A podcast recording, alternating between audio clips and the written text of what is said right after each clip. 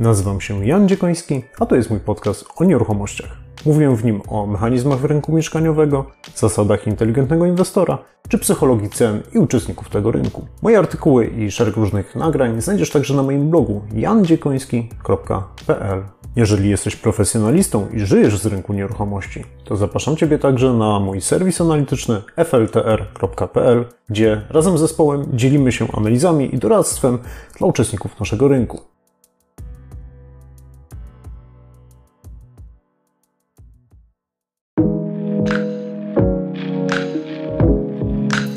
Witajcie serdecznie na moim kanale.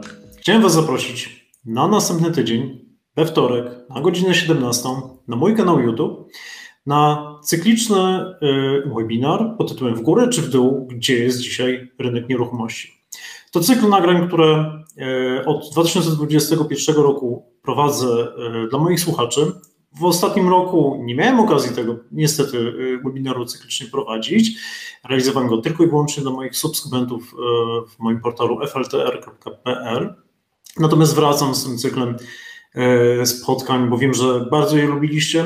One nie będą tak dokładne, tak szczegółowe, jak dotychczas mieliście okazję je znać. Te wszystkie szczegóły, największe tak zwane mięsko, to zostawiam już moim subskrybentom, którzy już tak naprawdę ten webinar w dużych szczegółach obejrzeli razem z prezentacją w sierpniu.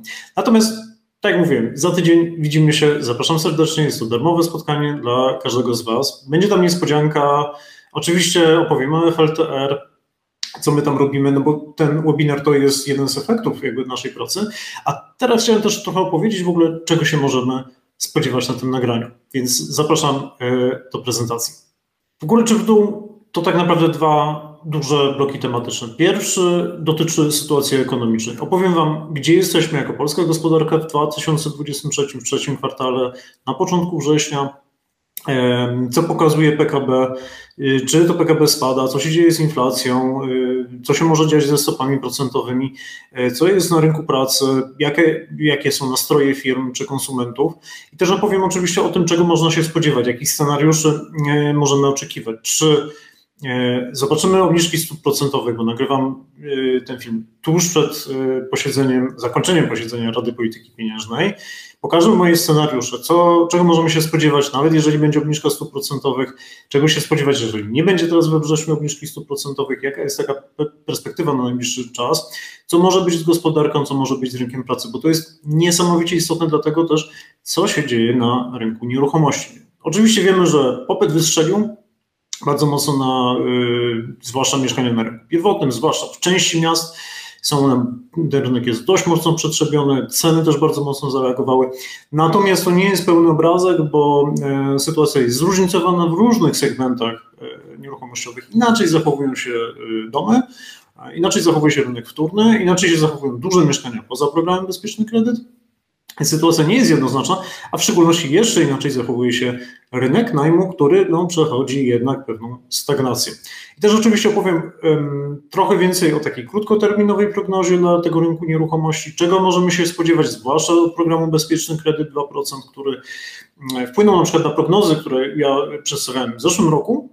Przestrzegałem oczywiście w listopadzie 2022 roku. Przestrzegałem, że jeżeli taki program się pojawi, to oczekiwanie spadków cen trzeba będzie niestety na chwilę z nimi się pożegnać. No i niestety to się spełniło. Trochę porozmawiamy o tym programie, ale też opowiemy o tym, na przykład jak mogą reagować deweloperzy czy uczestnicy rynku wtórnego. Zapraszam Was serdecznie, żeby wziąć udział w tym spotkaniu. Mamy 4 bardzo ciekawe tematy.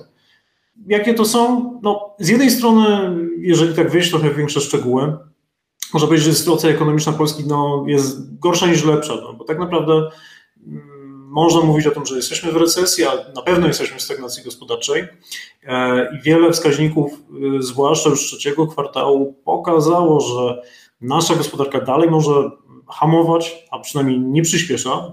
To pokazują dane i o sprzedaży detalicznej, i o produkcji przemysłowej. Mamy tu niestety parę barier. Parę jest oczywiście obszarów takich pozytywnych, jak rynek pracy, chociaż on też ma swoje tam pewne ograniczenia, czy też nastroje konsumenckie, które ciągle się poprawiają. Z drugiej strony mamy całkiem nie tak złą sytuację na rynku nieruchomości, gdyby popatrzeć przez pryzmat ekonomiczny. No i tutaj te nastroje oczywiście wystrzeliwują w górę przez głównie program Bezpieczny Kredyt 2%. On jakby, można powiedzieć, dużo pozmienią w 2023 roku. Zobaczymy, co będzie w 2024. Co tak naprawdę jest istotnego? No, musimy wiedzieć, że tak naprawdę od 2 kwartałów nasze PKB jest realnie niższe niż rok wcześniej. Można różnie dyskutować, czy to jest techniczna recesja, czy to jest stagflacja przy wysokiej inflacji, czy też nie, no ale na pewno to nie jest jakaś super sytuacja. Mamy też dużą niepewność co do stóp procentowych. Jak mówiliśmy, mamy to posiedzenie Rady Polityki Pieniężnej, duże zapowiedzi oczekiwania cięcia stóp procentowych. Z drugiej strony ani wskaźniki inflacyjne na to jakby tego nie sugerują, ani zachowania walut, ani potrzeby pożyczkowe kraju. Więc może się okazać, że tych obniżek nie zobaczymy. Może też się okazać, że nawet jeżeli będzie obniżka stóp procentowych teraz, w październiku kolejna i tak dalej, to możemy w 2024 roku niestety wrócić do podwyżek. To też chciałbym trochę o tym powiedzieć. Chciałbym też opowiedzieć o tym, że jak mocno zareagował popyt na program Bezpieczny Kredyt, jak mocno on się odbudował i widzimy od początku tak naprawdę roku duży powrót zarówno osób lokujących pieniądze na rynku nieruchomości, jakby oszczędnościowo spekulantów, ale też osób, które po prostu chciały skorzystać z programu Bezpieczny Kredyt. Oni wrócili na rynek. Widać, że ten program faktycznie miał taką największą falę ekscytacji i największy ruch w lipcu. W sierpniu być może ta fala troszeczkę opada, natomiast to, co tak naprawdę jest najważniejsze, to perspektywy budżetu tego programu, o czym też chciałbym Wam powiedzieć, bo trzeba pamiętać, że ten program też ma swoje ograniczenia i może się okazać, że ten budżet nie będzie nieskończony, jednak pewnie jakieś ograniczenia może mieć. Plus oczywiście ten program też ma ograniczenia, które tkwią w bankach, o których też opowiem i o których często też opowiada na przykład Ronald Szczepankiewicz, którego tutaj też komentarz, trochę się do niego odniosę. Opowiem Wam też o tym, co się dzieje na rynku podażowym, jak duża jest oferta w różnych kluczowych rynkach mieszkaniowych, jak to się przekłada też oczywiście na zachowania cenowe, bo się okazuje, że są takie rynki, gdzie skoki cenowe są naprawdę drastyczne, są takie rynki, gdzie tych wzrostów cen aż tak bardzo nie ma, albo nawet mamy i spadki cenowe. Trochę na to też wpływa oczywiście sytuacja na rynku materiałów budowlanych i na rynku budowlanym, bo o ile deweloperom może jest dobrze, to firmom budowlanym zdecydowanie już nie jest tak do śmiechu, jak wielu mogłoby oczekiwać. Niestety firmy budowlane mają problem związany ze spadającym popytem i sprzedażą, zwłaszcza w sektorze kubaturowym. Inną sprawą jest to, że generalnie zaczynają spadać ceny produkcji przemysłowej, w tym części materiałów budowlanych. To też się będzie przekładało na znowu poprawę marż dla deweloperów, ale potencjalnie jakby tutaj jakieś perspektywy problematyczne też dla branży budowlanej. Opowiem Wam też o tym, dlaczego program Bezpieczny Kredyt, mimo że raptem 5000 umów zostało podpisanych, dlaczego on spowodował nawet 15% wzrosty cenowe.